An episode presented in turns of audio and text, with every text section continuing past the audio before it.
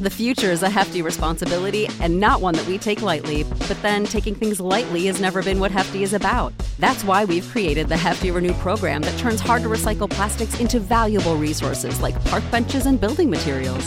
To participate, simply fill up an orange Hefty Renew bag with accepted items, tie it up, and drop it in with your regular recycling. That's it, it's that easy. It's time to rethink recycling with Renew. Particular valued resources may vary by geography. More info available at heftyrenew.com. When you need mealtime inspiration, it's worth shopping Kroger, where you'll find over 30,000 mouthwatering choices that excite your inner foodie. And no matter what tasty choice you make, you'll enjoy our everyday low prices, plus extra ways to save, like digital coupons worth over $600 each week. You can also save up to $1 off per gallon at the pump with fuel points. More savings and more inspiring flavors make shopping Kroger worth it every time. Kroger, fresh for everyone. Fuel restrictions apply. Spending some time reconnecting with nature this summer? Here's a camping hack from LL Bean to make your next trip the best yet. Tired of your tent mate's flashlights shining in your eyes in camp? Bring an empty half gallon milk jug or clear water bottle. Simply strap a headlamp around it, and it becomes a soft white lantern for everyone to see the light. For more camping hacks, visit youtube.com slash llbean. LL Bean. Be an outsider.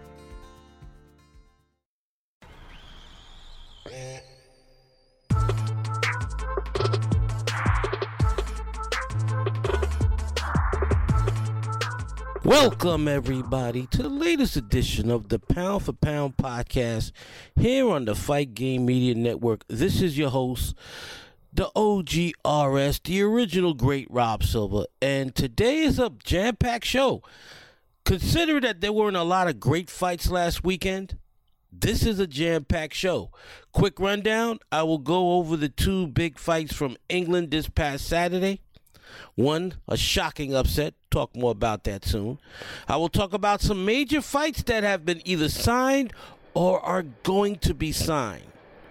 And um, all three are very great matchups. So I'll talk about that. Uh, another extended Q&A session and I will finish the podcast reading an article I wrote over a year ago on my 11th greatest fighter of the last 45 years, and that is the greatest fight ever to come out of the continent of Asia, the Filipino master, Manny Pacquiao, the Pac Man. But first, for those of you who haven't subscribed yet, for $5 a month on the Patreon exclusive bonus website, for $5 a month, you will get starting next month and we we're the next month's right around the corner. This show comes out on January 25th. I will be recording my first segment of the life and times of Muhammad Ali this coming weekend, and it should be released sometime in early February. A 10 part series on the greatest performances and fights of Muhammad Ali's career. I will begin the very first episode talking about the rematch. March of 1965, Muhammad Ali versus Sonny Liston. I will talk about what was going on in the United States at the time, what was going on in Muhammad Ali's career at the time. We will talk about the assassination of Malcolm X. All of it, I wasn't born yet. I wasn't born until 1968. All of this stuff is my recollection of what my father told me was going on during that turbulent time in American history. And Muhammad Ali was right there in the middle of it. So that's the very first episode.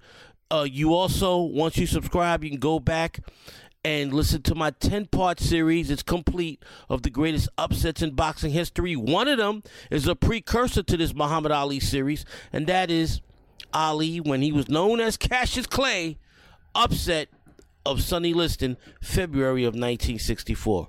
I highly recommend it. Please.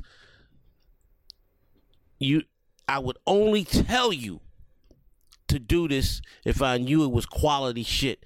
This Muhammad Ali podcast series that I'm about to do on the Patreon page of the Fight Game Media Network. It's going to be some of the best work I've ever done. I can anticipate it. I can tell.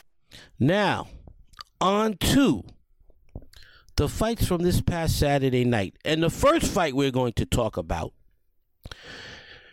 is Joseph Parker, who a decade ago I said on another boxing podcast that I thought he was going to be the next great thing. Um, the biggest win of his career was his 12 round decision over uh, over Andy Ruiz to win the vacant WBO title. Like it looks like it was several years ago, but since then he's since then he has uh, gone down a, a, peg. That's the biggest win of his career. Right now is going to be the biggest win of his career because since then he has lost in every major fight he's had since. Uh, of course, uh, Dillian Whyte, Anthony Joshua, Joe Joyce, and he put up a great fight against Joe Joyce. Joe Joyce is just a better fighter. Joseph Parker has become a gatekeeper in the heavyweight division. He will never be a world champion again. He cannot beat Alexander Usyk. He cannot beat Tyson Fury. He cannot beat Deontay Wilder. He's already proven he can't beat Anthony Joshua. He fought a nondescript heavyweight in Jack Massey this past Saturday, and he tried his best to knock out Massey early. Once he saw it wasn't going to happen, he went and had a workman-like 10-round decision. Um, what's the future for Joseph Parker? Well, he is going to be uh fed. He's got to be fed. Uh, I would love to see him in against a Jared Anderson, against a Efe Ajagba, against a Frank Sanchez. Would love to see him against. Uh, maybe somehow, some way, he could fight Daniel Dubois, and he beats Dubois, in my opinion, because Dubois is overrated and he can win that bogus world title for alphabet soup trash title that Dubois has. But other than that, Joseph Parker, what you see is what you get. A guy with all the talent in the world at one point. He's no longer at his peak, and he's a solid win on your record for an up and coming heavyweight. He's a, a gatekeeper. Now, the shocking upset Chris Eubank versus Liam Smith. I do not know why boxers continue to try and emulate Roy Jones' style. I don't know why Roy Jones. I love Roy. Roy, one of the greatest fighters of all time, according to my father. Before Roy, before my father died in 2000, he said that Roy, he thinks before Roy retires, and I remember my father died in 2000. Roy was in his prime and untouchable at that point. My father thought that Roy was well on his way to becoming the greatest fighter of all time or the greatest fighter he ever saw. Uh, my father felt that Roy was on that Ali and Sugar Ray Robinson level when my father passed away in 2000. Roy's among the two or three greatest fighters I've seen in my lifetime, without a doubt. You'll be uh, hearing, of course, a historical overview on his career sometime in the spring on this podcast. It's going to be very long. He had a tremendous career, even though the last, man, the last 10 to 15 years of his career, he had no business fighting. But other than that, legendary fighter, one of the greatest fighters that ever lived. As a trainer, nah. He's got to stop having these guys try and emulate his style. Chris Eubank, nothing was broken. Chris Eubank was setting himself up for big paydays as a middleweight contender. He had an opportunity to become a middleweight champion in what is right now the worst period in the history of that story division. Saturday night in England, he goes out and he copies Roy Jones' style in the first three rounds. He dominates against Liam Smith. Then early in the fourth round, trapped up against the ropes, Liam Smith lands a beautiful left uppercut, right cross combination, staggers Eubank Jr. Eubank Jr. is goofy, goes down. Eubank Jr. gets back up, gets dropped again. Referee stops the fight. Fourth round, shocking upset for Liam Smith. One of the first big upsets of 2023. Chris Eubank takes a huge step back in his career. And I like Chris Eubank. I loved his father. Chris Eubank Sr., one of my all time favorite British fighters. The man had a great career and he belongs in the International Box Hall of Fame, just like Nigel Benn and Steve Collins, in my opinion. Chris Eubank Jr. career is in jeopardy right now. Uh, he needs to abandon First thing he needs to do is tell Roy, thanks for the services. I idolized you, but you got to go.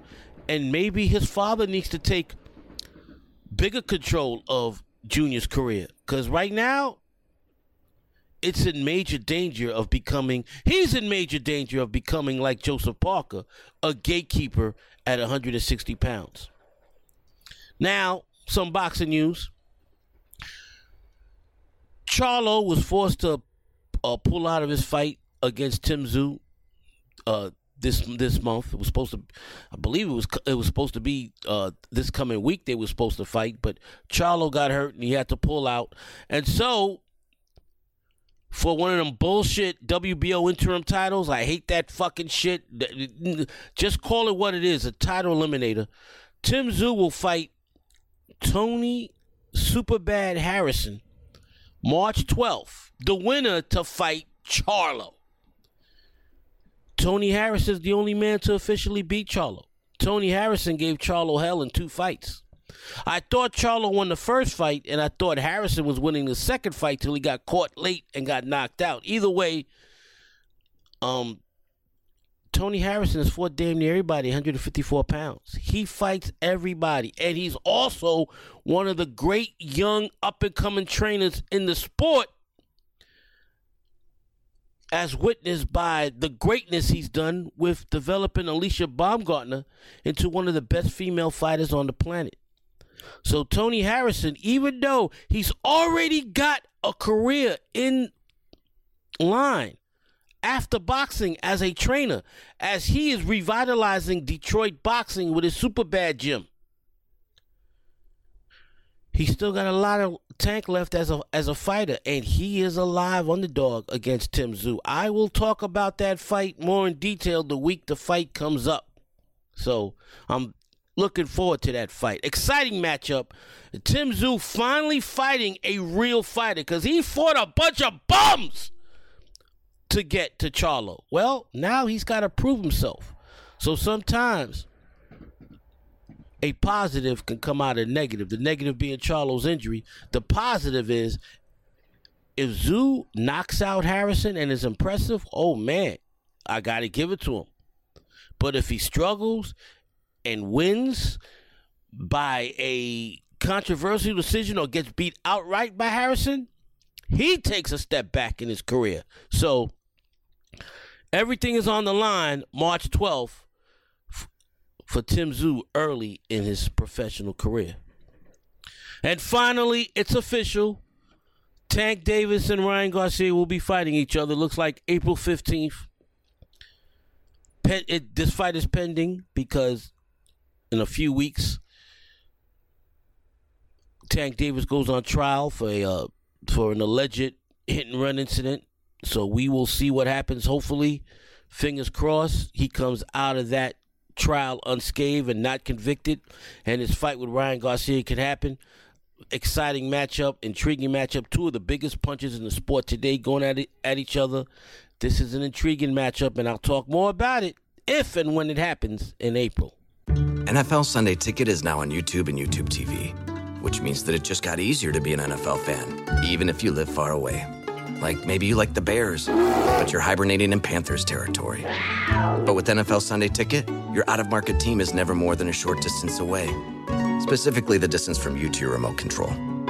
NFL Sunday Ticket, now on YouTube and YouTube TV. Go to youtube.com slash presale to get $50 off.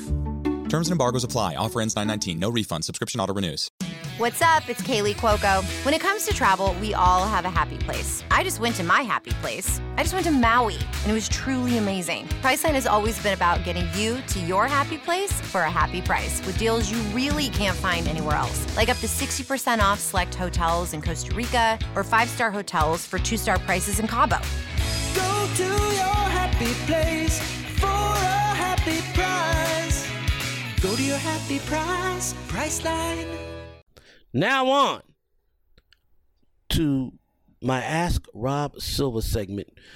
For those who don't know or first time listeners, every episode I have a segment called Ask Rob Silva, in which I answer questions, mostly boxing, but if you want to ask baseball, questions about TV, music, movies, women, I'll try my best to answer them. Um, you can ask those questions on Twitter. Hashtag Ask Rob Silva. And the first question is from my uh, longtime listener. My brother has been listening to my podcast since damn near I started doing the podcast. Not this podcast, but a, another boxing podcast back in 2011. My buddy Jody, Jody from New Orleans. What's up, Jody? Jody asked, if Don King was still a major promoter, what's the likelihood that we get all the big fights that we're not getting these days? Don King was a crook, but the man put on some great fights. If Don, let, let me answer this question this way. If Don King, if you take out PBC, if you take out Al Haymon, Sam Watson, and Floyd Mayweather and replace those three with just Don King, and let's say Don King, a 60 year old Don King, not the decrepit, washed up promoter that he is today, who barely has any fighters, but the Don King of the Don King of 30 years ago. If you replace PBC with Don King, let's say Don King had Errol Spence, had the Charlos, had all the great had all the great fighters at his at his disposal, just like Al Haymon and Sam Watson and Leonard Ellerbe and Floyd Mayweather has at PBC, he'd get these fights done. And he wouldn't even have to go outside of PBC. You would see a Tank Davis versus Ghost Martin match. You would see Charlo versus Benavidez, Charlo versus Plant. Uh, and you would, and he would make every effort he could to get Canelo Alvarez in the ring with David Benavidez or Charlo or Andrade. You would have an Andrade versus David Morrell fight. All those fighters at PBC's disposal, if they were in Don King's disposal, and Don King was the promoter instead of those three, a 60 year old Don King from 30 years ago, you'd have major pay per views worth the price that you're paying today. I don't pay shit for these pay per views. I rob all of them. I steal each and every one of them. I'm not spending eighty dollars to see Tank David fight a bum of the month. But if Don King, now I still wouldn't spend eighty dollars because I'm a frugal bastard. But and when Don King was on top, I had the illegal black box and I was watching those fights for free anyway. But the casual fan will come out and spend that money, and, and because Don King would showcase these fighters all the time against each other while robbing them at the same time. Thanks for the question, Johnny. That was an easy, easy, easy answer. All right. Jesus Salas, a uh, loyal listener and, and damn near weekly contributor to the Ask Rob Silver segment, goes Esteban de Jesus could be a far better boxer than he was. Drugs derailed of what could have been a hell of a career. He asked me, top five boxers who were extremely talented yet, yet drugs, booze, or any bad habits derailed their career. This is a question that is, has a long, long, long line of of of uh, fighters that fit the description. But I'll just go with five fighters off the top of my head. All right. Esteban de Jesus, who you mentioned, is definitely one of them. Was the first man to, to defeat uh, Roberto Duran, and you can hear all about the night of that fight. It's on my Patreon Fight Game Media page. It's one of the greatest upsets that I talked about in boxing history. Um, my father attended that fight that night, and when he came home, he told me everything about what happened that night, and I talk about that and I talk about how Esteban de Jesus fought the fight of his life. He fought brilliantly that night. But then drugs, alcohol, women led to a, to a life that eventually ended in him dying of AIDS at a very young age with Roberto Duran at his bedside hugging him and telling him he loved him despite the fact that they fought three wars. So Esteban de Jesus is definitely one of those five. He was trained by Gregorio Benitez. Gregorio Benitez's son, Wilfredo Benitez, Wilfred Benitez, also one of the five greatest fighters whose career was derailed by drugs. Wilfred Benitez is easily the greatest naturally gifted Puerto Rican fighter that ever lived, period, end of story. As great as Hector Camacho, Carlos Ortiz, Ivan Calderon, um, Wilfredo Gomez, Felix Tito Trinidad, as great as those fighters were, and they were all great, all in the Hall of Fame. None of them were as naturally gifted as Wilfred Benitez. Wilfred Benitez. Wilfred Benitez, one of the greatest defensive fighters that ever lived. I remember the night he beat Antonio Cervantes. Wilfred Benitez. What a beautiful boxer. Such a beautiful, handsome man. Wilfred Benitez was a very good looking young man. He was a world champion at 17. Youngest champion that ever lived. And, and that record will never be broken because in the United States, you can't box until you're 18 but he got money, fame too soon. Uh, he was engaged to Sugar Ray Leonard's sister before him and Sugar Ray Leonard fought each other in 1979. Lost to Sugar Ray Leonard, and then little by little, his career began to derail out of control because of women and cocaine and alcohol. By the age of 24, he was washed up, and Benitez has been near death for damn near 20 years. He's barely holding on and that's due to a lifestyle that has all but destroyed his life and it destroyed his career. Uh, Benitez should have been one of the 10 greatest fighters that ever lived. He was that naturally talented. Aaron Pryor. The only thing that ever beat Aaron Pryor was crack. Aaron Pryor was the greatest junior welterweight of all time. I will be doing a show on Aaron Pryor, historical overview, in the next few weeks. He's one of the greatest fighters I've ever seen in my lifetime. He could have had an argument for being the greatest fighter that ever lived if it wasn't for crack. Uh, crack cocaine led to him being half blind by the end of his career and losing to a guy named Bobby Joe Young that had no business, that wasn't a pimple on Pryor's ass talent wise in Pryor's prime. And Pryor was also washed up by by by his early his late twenties to early thirties. Um, Aaron Pryor, then Pernell Sweet Pea Whitaker. Another one of the greatest fighters I've ever seen. One of the three greatest defensive fighters that ever lived. You can make an argument for him, Willie Pep, or Floyd Mayweather being the greatest defensive fighter of all time. I wouldn't argue with you guys if you said one of those three. That's the holy trinity of defense in boxing history. He became a, a coke addict, and an alcoholic, and even late in his career, he failed a couple of drug tests. Had he not indulged in cocaine, imagine how much a greater fighter Sweet Pea would have been. He was already a great fighter. Sweet Pea's career was stalled at the end because of drug use. Look at his performance versus Dio Blas Hurtado. He struggled, was getting his ass kicked, was dropped a couple of times, first 10 rounds, and he had a do one of the greatest come from behind knockouts in boxing history in the 11th round in order to retain his welterweight titles, WBC welterweight title, uh, I believe January 1997. Yeah, Pernell Whitaker and Pernell Whitaker looked listless against F- Felix Trinidad in 1999 because by that time he was a shell of himself because of his cocaine use. So yeah, Pernell Sweet Pea Whitaker, number two, and and the the biggest Hector Macho Camacho.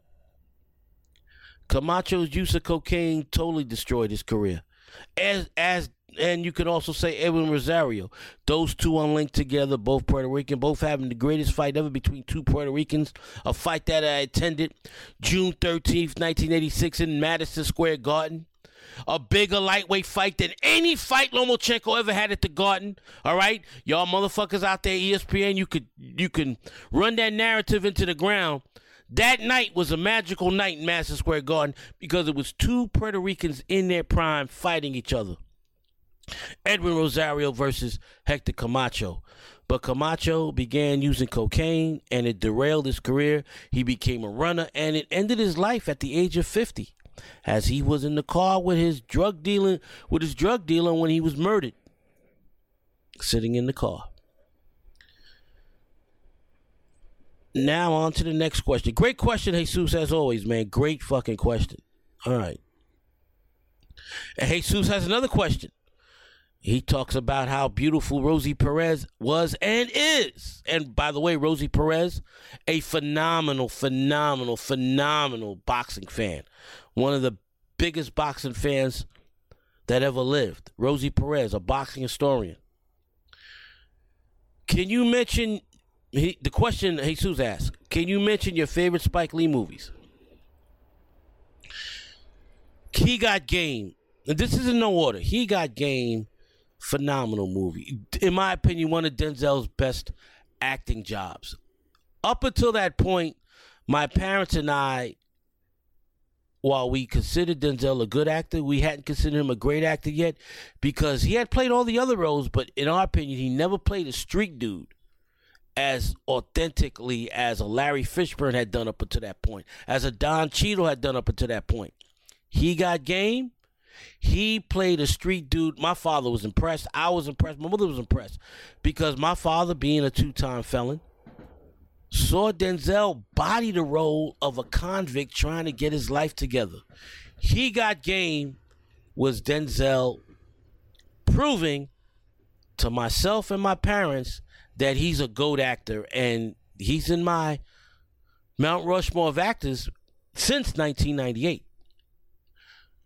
Another Malcolm X, another great Spike Lee movie, another Spike and Denzel collaboration. Denzel embodied the spirit of Malcolm X throughout that entire movie. He bodied that role.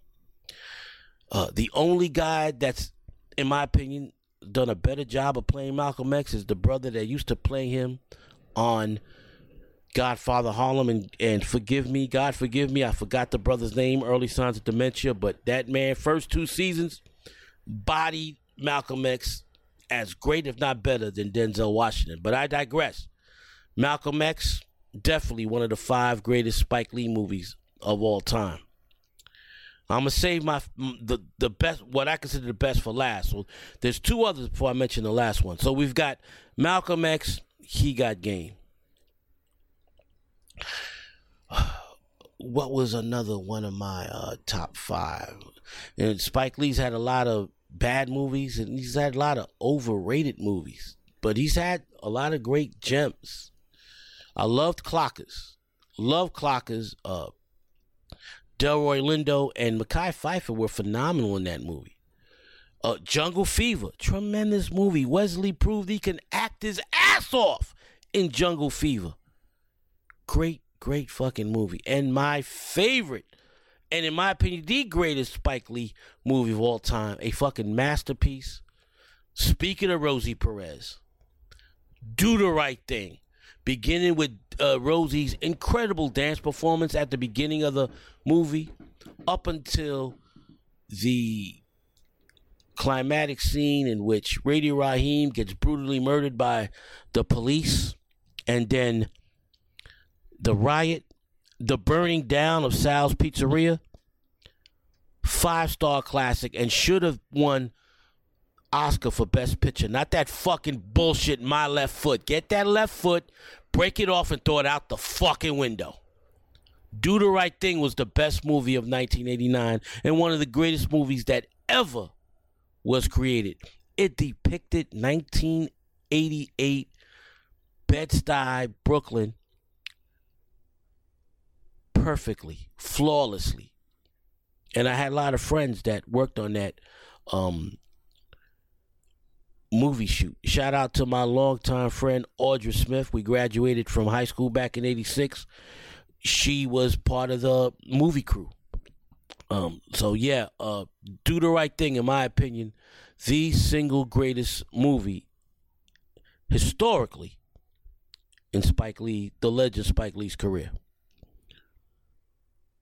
Now, that's it for the questions, but I've got a couple answers to a question I asked to to uh, two of my friends from the UK.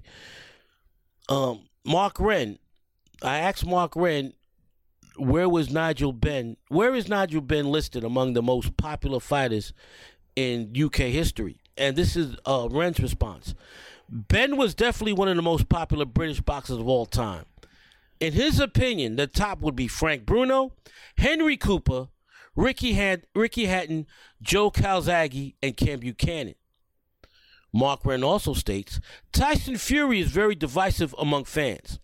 Anthony Joshua, possibly more popular. Mark Wren, long-time listener. I knew this guy from when I first started doing podcasts in 2011. Met him when he came to visit New York one time. A gentleman and a scholar. I appreciate that great answer, big man. Thank you. Now, Luigi Pelosi also answered the question. And he goes, I believe Benn is very highly rated and loved by the British, although as a foreigner here, perhaps I am not the best person to ask. My personal five favorites from the UK in order are Benn, Lennox Lewis, Joe Calzaghe, Naseem Hamed, and Chris Eubank Sr. And, and, um, and you know what?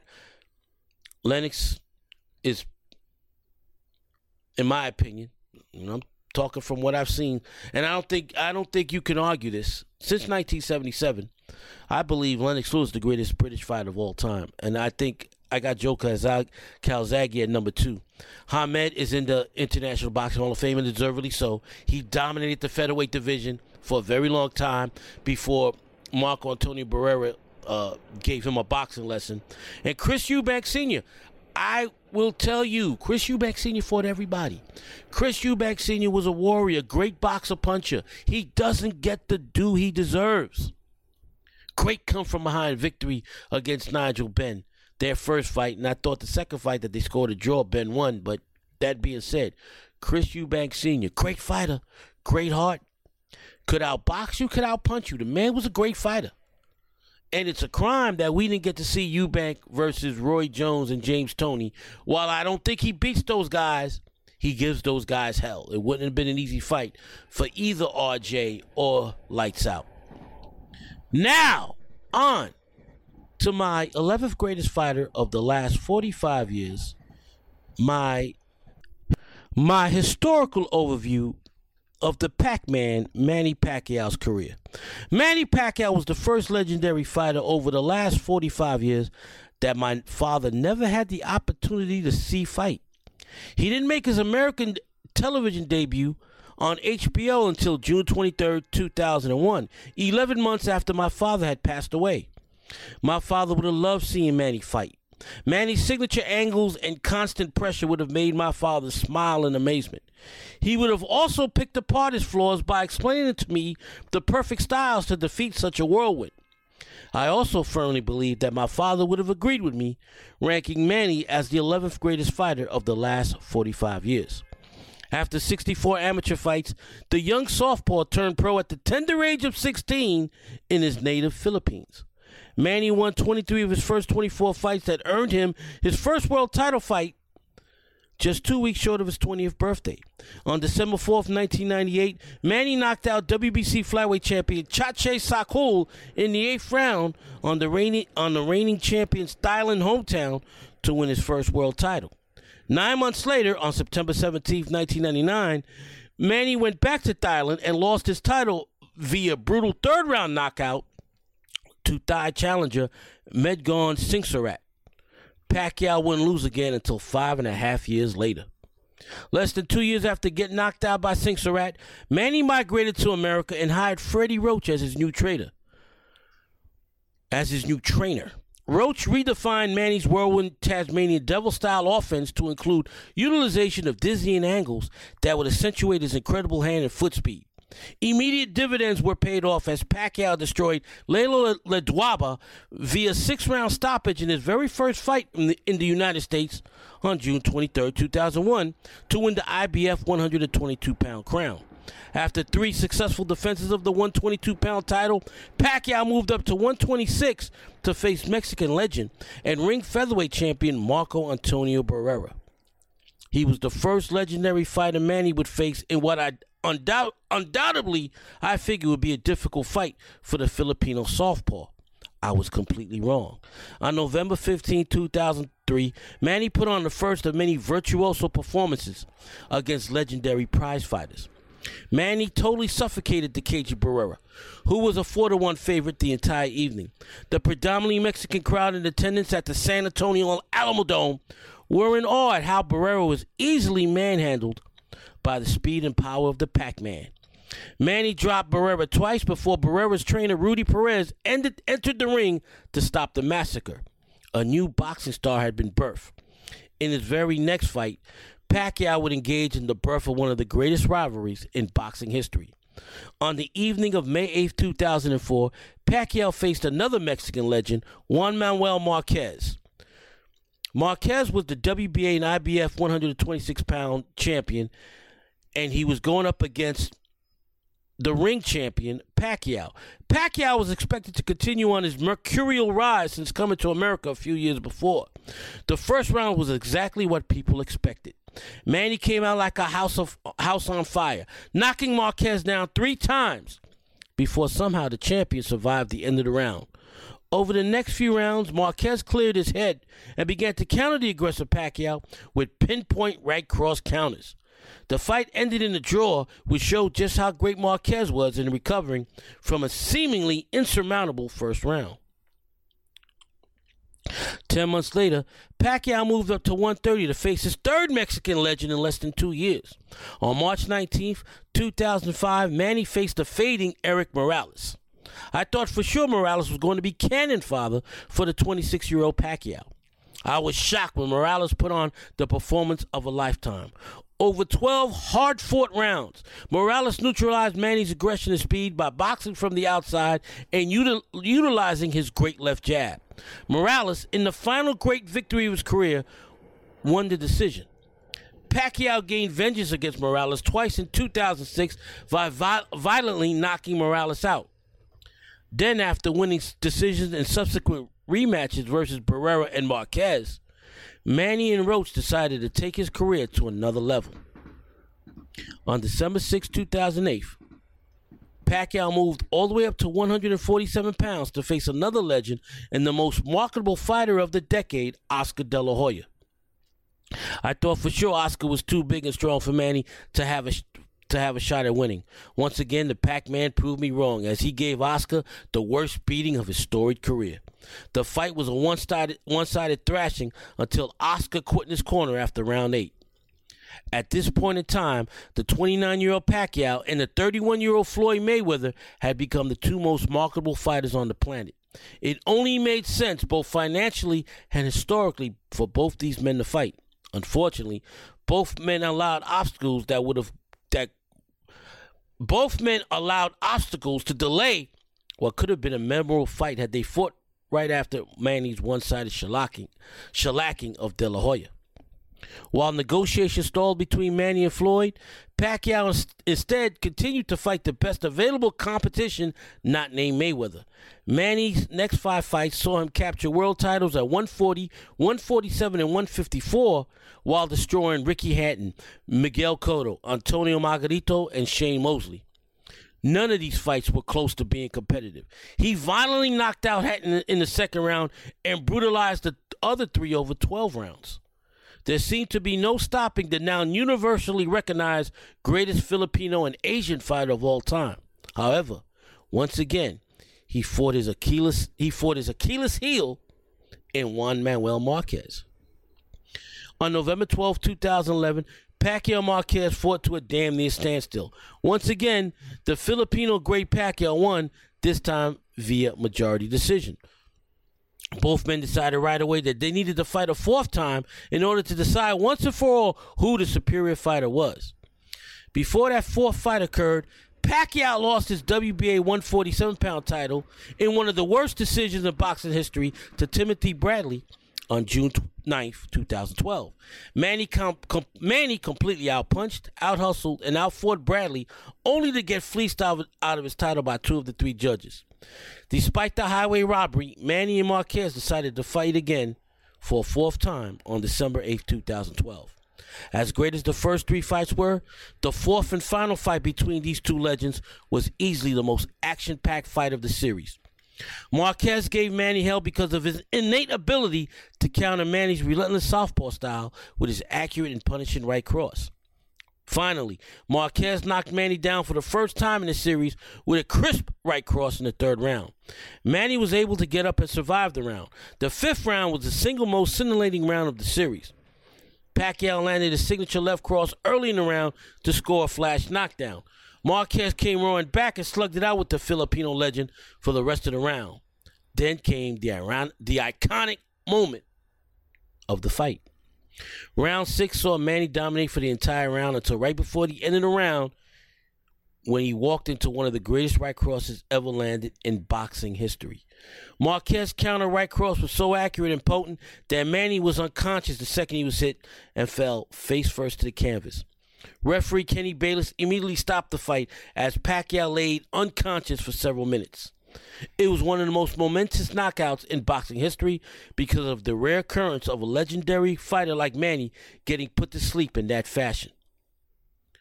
It looked like the Marquez knockout would be the final blow to ending any potential dream match between Pacquiao and Mayweather. However, it was still a matchup fight fans desperately wanted to see happy. Manny won his next three fights, including a very decisive rematch against Bradley. Finally, after over six years of obstacles, the dream fight finally took place on May 2nd, 2015. The fight was anticlimactic to say the least. The evening of the of the fight, my ex-girlfriend at the time took me to to the downtown Brooklyn nightclub Milk River to see the fight for my 47th birthday. The music, atmosphere, and food more than made up for Floyd's complete domination over a 36 year old Pac Man who was unable to penetrate his 37 year old opponent's still all time legendary defensive, defensive skills. I had Floyd easily winning 10 of the 12 rounds as he controlled the entire fight with his counter punching precision and completely negated, negated Manny's angles and aggression. The fights set a work a record pay per view buys of over four million, a record that will never be broken. Oh, and by the way, as soon as the fight ended, my lady gave me a victory and birthday lap dance on the couch we were sitting on. Manny fought seven times over the next six years. He had notable wins over Bradley in an unnecessary third fight and convincing decisions over Adrian Broner and Keith Thurman, in- my uh, microphone got unplugged there for a second. So let me repeat the last statement.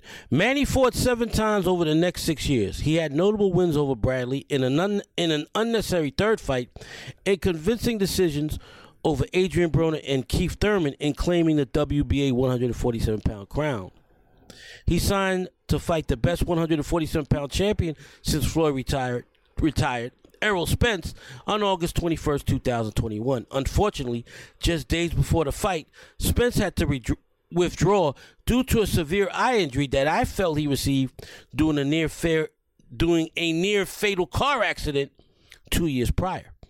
Yordenis Ugas instead stepped in as Spence's replacement and gave Manny a 12 round beating, similar to the one Terry Norris gave Sugar Ray Leonard 30 years ago. Manny's face was so disfigured that his wife had to feed him for the next several days with a spoon. Wisely, this would be the final fight of Manny's iconic career. Manny Pacquiao escaped extreme poverty while growing up in the Philippines to become the greatest athlete and cultural icon that country has ever produced. He displayed sportsmanship on the same level as boxing great Alexis Arguello. Never throughout his 26 year old 26 year fisted career did he ever embarrass himself, his country, or his, or his family? He fought damn near every great fighter between 122 to 147 pounds during the 20 years he fought while based in America. He would finally retire at the age of 42 with a spectacular record of 62 wins, 8 losses, 2 draws, and 39 knockouts. Despite being only 5 foot 5, Manny dominated several men 4 inches or more taller than him. It is without question that he deserves his ranking as the 11th greatest fighter of the last 45 years. Before I end, uh, before I end the show, I want to give a prediction of the big fight coming up this uh, weekend. Saturday on ESPN Plus, Arthur B- Beterbiev defends his IBF light heavyweight championship against Anthony Yarde. Beterbiev by explosive knockouts sometimes be, sometime between rounds five to seven. While Anthony Yarde can punch, and Anthony Yarde's a decent fighter.